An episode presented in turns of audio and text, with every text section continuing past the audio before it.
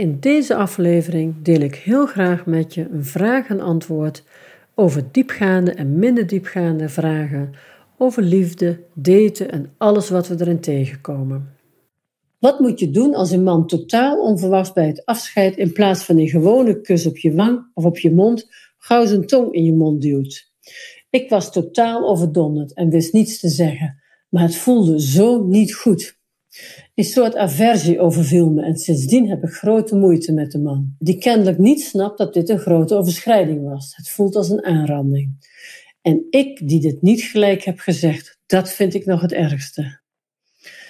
Het raakt mij ook zo, want het is, ik zeg altijd een, ja, het kan een beetje raar klinken, maar een tongzoen is een mini-penetratie. Dat is namelijk eigenlijk heel intiem. Het, is, het dringt toch je lichaam binnen. Dat is echt iets wat hoort bij een relatie. Dus dat hoef je niet heel snel te willen of leuk te vinden of er al op aan te sturen.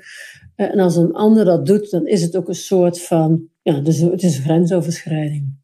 Maar zonder de schuld of zonder te beschuldigen, want daar gaat dit niet over.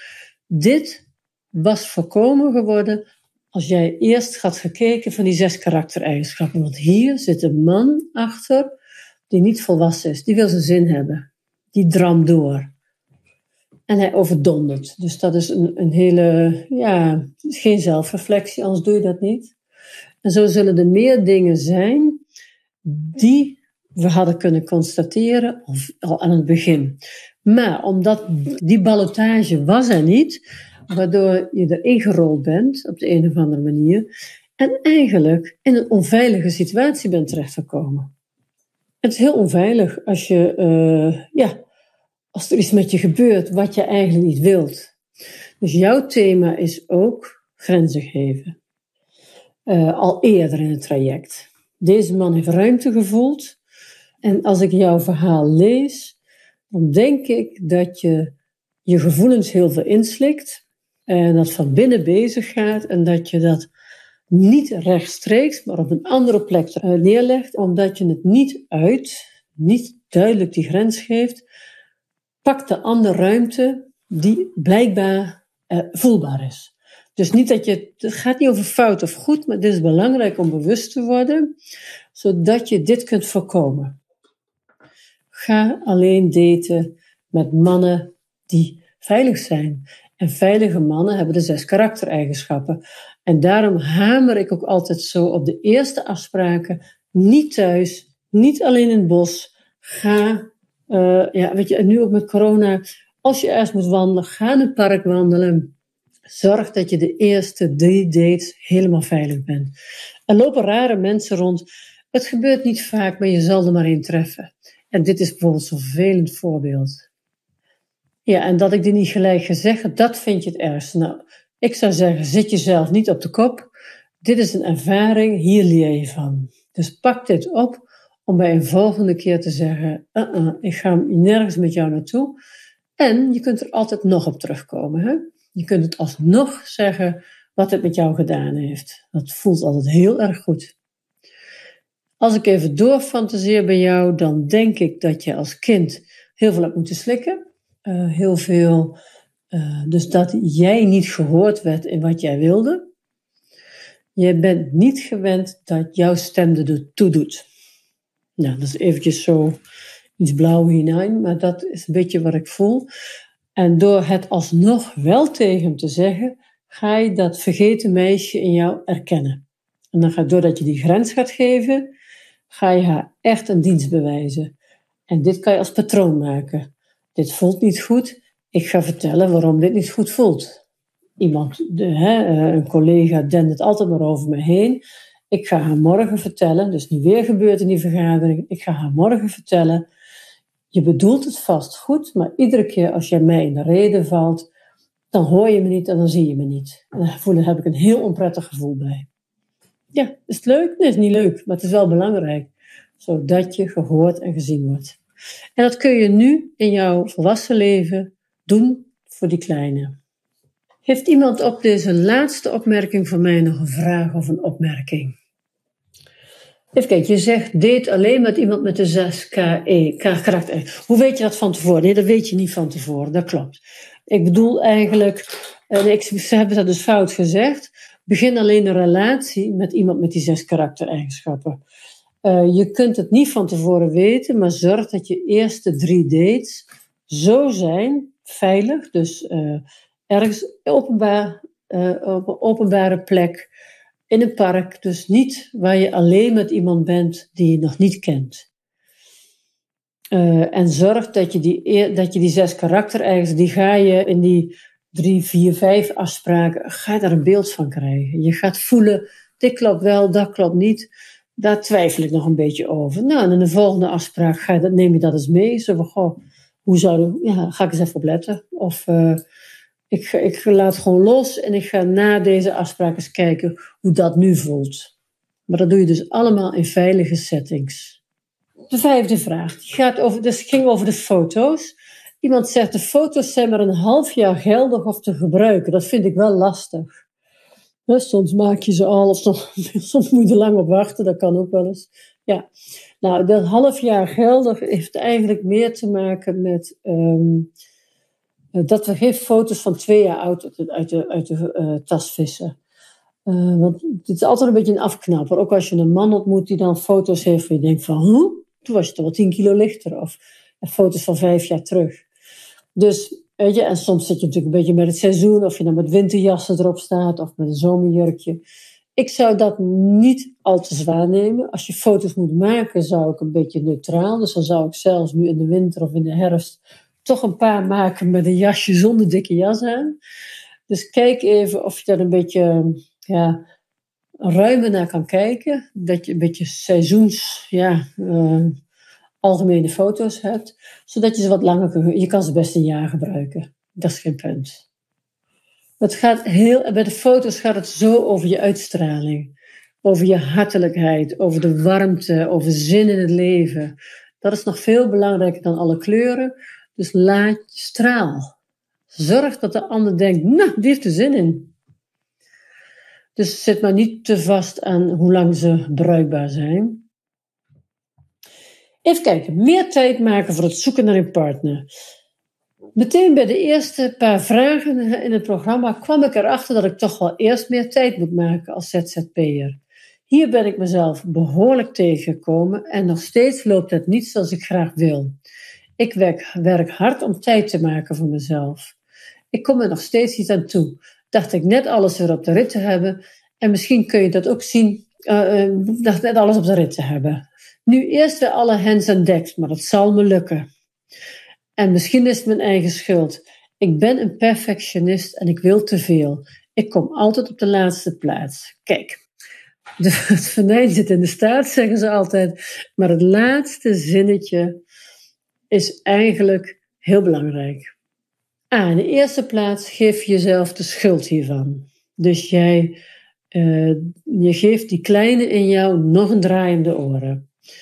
Een perfectionist zijn is eigenlijk een overlever in ons. We hebben dat gekwetste kind aan de ene kant, we hebben de overlever aan de andere kant. Perfectionist is een overlever. Dat is het gekwetste meisje wat het niet gauw goed deed. Het gekwetste meisje wat gehoord en gezien wilde worden. Het kind waar niet zo heel veel aandacht voor was. Herken je dat? En je wilt te veel. Jij komt altijd op de laatste plaats. En daarin zit dus het stukje gebrek aan zelfzorg. En ik denk dat je het heel moeilijk vindt om grenzen te geven. En ik, ik weet, ik ben, ben vanaf mijn uh, zevenentwintigste ben ik Z Z P'er, of ben ik zelfstandige. Ik weet, dat kan echt met je aan de haal gaan. Maar welk werk je ook hebt, er is altijd een... ja, er zit altijd iets in van het oude patroon. Als dan, hè. Als ik meer tijd heb, dan kom ik aan het daten toe. Als ik eerst dit doe, dan. Maar dat is ook een beetje die, hè, op dat ezeltje zitten met dat worteltje en een hengeltje en dan zo dat ezeltje laten lopen. Je komt er nooit aan. Dus ik zou aanraden om uh, te gaan kijken naar de, naar de kwetsuren van dat kind. Er is... in het innerlijk kind, daar zit pijn. Niet gezien, niet gehoord, ik doe er niet toe. En dan ga ik ontzettend mijn best doen, dat mensen me wel zien. En dan ga ik het allemaal heel perfect doen. En dan heb je weer die voorwaardelijke liefde. Wauw, wat doe je dat geweldig. Op je werk zijn ze blij. Hè? Binnen je bedrijf, je klanten zullen heel blij met je zijn, want je doet het perfect. En dat is een soort ja, pleister op de wond van het kind. En daarmee ja, troosten we onszelf eigenlijk. Dus ik denk dat het zinvol is om niet in dat, uh, ja, wel in de planning te blijven. Hoe kan ik tijd maken hiervoor? Maar ik zou je ook echt aanraden om één stapje dieper te gaan. En te gaan zitten met dat meisje wat gewoon pijn heeft. Dat innerlijk kind heeft verdriet. En dat zijn geen grote dramatische therapieën. Dat is niet uh, twee weken huilen. Dat is gewoon het moment dat je voelt dat je heel druk bent. Of heel erg in de bewijzer zit. De perfectionist is een bewijzer. Dat is de, dat is de overlever. Als je voelt dat je daar zit. Neem 's ochtends eens een kwartiertje tijd. Pak een fotootje van vroeger. Waarin je nog zo onschuldig, naïef, vol vertrouwen was. En ga er eens mee zitten. Verplaats je eens in dat meisje. Jeetje, wat werd te veel van mij verwacht. Jongen, een zeven was nooit genoeg, het moest een negen zijn. Oh, wat was mijn broer altijd het beste voorbeeld voor mij. Dus er zijn allemaal van die gevoelens die je als kind kan hebben. Die mochten er nooit zijn. Er was geen uh, ruimte voor verdriet. Want je moet flink zijn. Bijna, bijna alle kinderen moeten flink zijn. Maar dat verdriet doet wel pijn. En om het met dat verdriet uit te houden, ontstaat er een overleven. Een vermijder, een bestdoener, een flinke, iemand die altijd druk is. En daarmee houden we dat potje mooi gesloten. En overlevens hebben ons echt geholpen toen we klein waren. Alleen nu zijn we volwassen en dan zoeken we de liefde. En dan hebben we ontzettend veel last van die overlevens. Die zitten ons heel erg dwars. Want die overlevens blokkeren ons om naar die liefde te gaan. Om, om die open ja, verbinding met een ander te maken. Want daarvoor moeten we naar de volwassenen. Dus in plaats van blijven kijken naar wat we in het persoonlijke handelen doen. Want ons persoonlijke handelen wordt gevoed door de gevoelens die eronder zitten. En de gevoelens die eronder zitten komen bijna altijd uit het kind en uit de volwassenen. En heel vaak bewegen we tussen het kind en de volwassenen. En daar zijn we, nee, tussen het kind en de overlevens. Dan zijn we heel druk, maar we hebben geen contact met dat volwassen deel. En even over het kind. We hebben een kinddeel en het is dus niet alleen het gekwetste deel. Dat is onder andere het gekwetste kind. Die ligt er vaak zo bovenop met de wonden. Maar als we die gaan, dat, dat kannetje een beetje leeggieten. We halen het eraf en we gaan het onder ogen komen. En we, hebben, we erkennen de pijn van het kind. Dan gaan die wonden er een beetje af. En dat, die gekwetstheid wordt geheeld. En dan wordt ons creatieve deel wakker. En wat is het creatieve deel van het kind? Dat is onze blije kant. We hebben allemaal een blij, een blij deel in ons. En we hebben allemaal humor.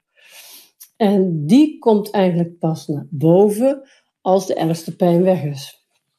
En dat gaat eigenlijk over erkennen van dat het ooit zo was. Ik denk dat de pijn niet het ergste is, maar het niet erkend krijgen van de pijn. Vroeger waren er geen fysieke volwassenen die ons voldoende erkenning gaven. En nu doen we het eigenlijk innerlijk nog niet voldoende.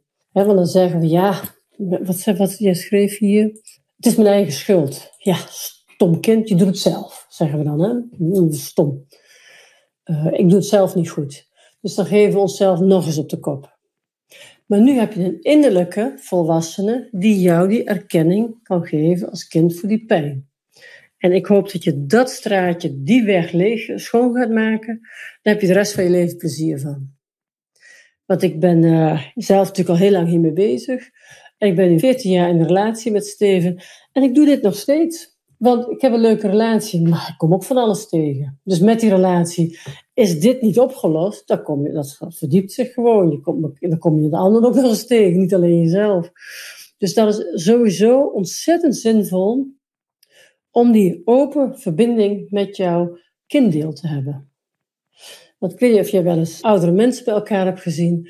Er is een groot verschil tussen ouderen. Uh, mijn moeder is heel, lang, uh, is heel lang opgenomen geweest. En dat was zo ontzettend mooi om te zien.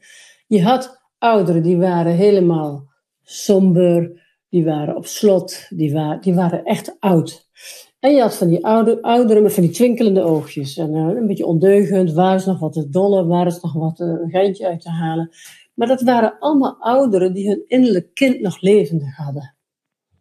Dus leeftijd maakt niks uit met vitaliteit. Dat zit van binnen. Dat is in hoeverre heb je de pijn van je kind erkend. En kan je weer genieten en spelen. En dat blijf je tot op hoge leeftijd. Hoopvol, hè? Hoef niet oud te worden.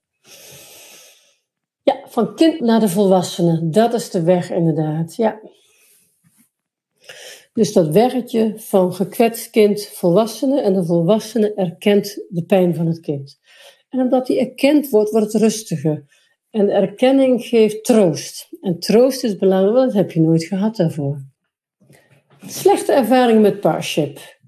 Ik sta sinds september drie maanden op Parship. En ik kreeg vanaf het begin heel veel contactvoorstellen. En vertel, er komt nog heel, een verhaaltje onder. Ik denk dat er iets mis is gegaan bij jou op Parship. Je hebt een contact gehad met het bedrijf. Ze kunnen niets doen, het is computergestuurd. Ik ben niet blij met Parship. Um, ik zal even iets uitleggen over Parship. Uh, Parship is een, is een van de duurdere sites, zeg maar. Het gaat over hoogopgeleiden. En daar kan je dus een heel... Daar vul je eigenlijk een heel verhaal in over jezelf. Of dat is, dus komt een soort ja, levenswiel uit waar jouw kwaliteiten liggen, enzovoort, enzovoort. We ontwikkelen ons op heel veel niveaus. Het studieniveau is het I Q. Maar een veel belangrijker niveau in uh, een relatie is het E Q, het emotionele equivalent. Dus dat is eigenlijk waar we de relatie op moeten selecteren. Alleen, als we heel erg in ons beeld zitten van ja, maar ik wil per se iemand met W O, dan beperken we ons eigenlijk heel erg, heel groot deel, sluiten we uit. Want niet alleen onze opleiding is onze school, het leven is onze school.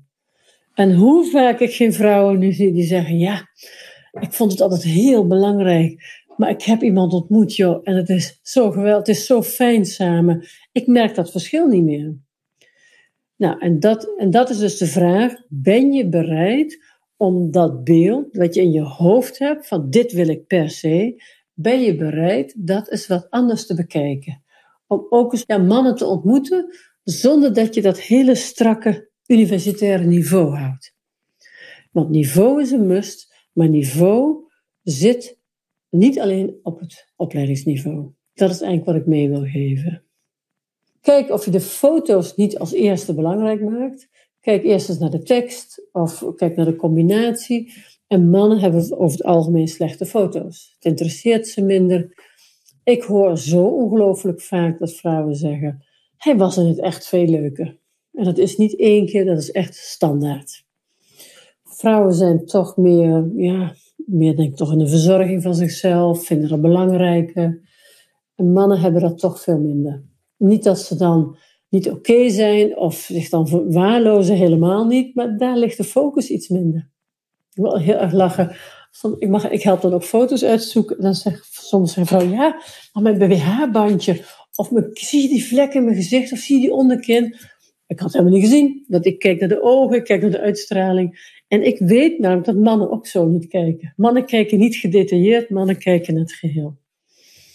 Kijk eens wat verder dan alleen je eerste indruk. Nou, daaruit komen, dus uit die berichtjes die je ontvangt, daar ga je ook even selecteren.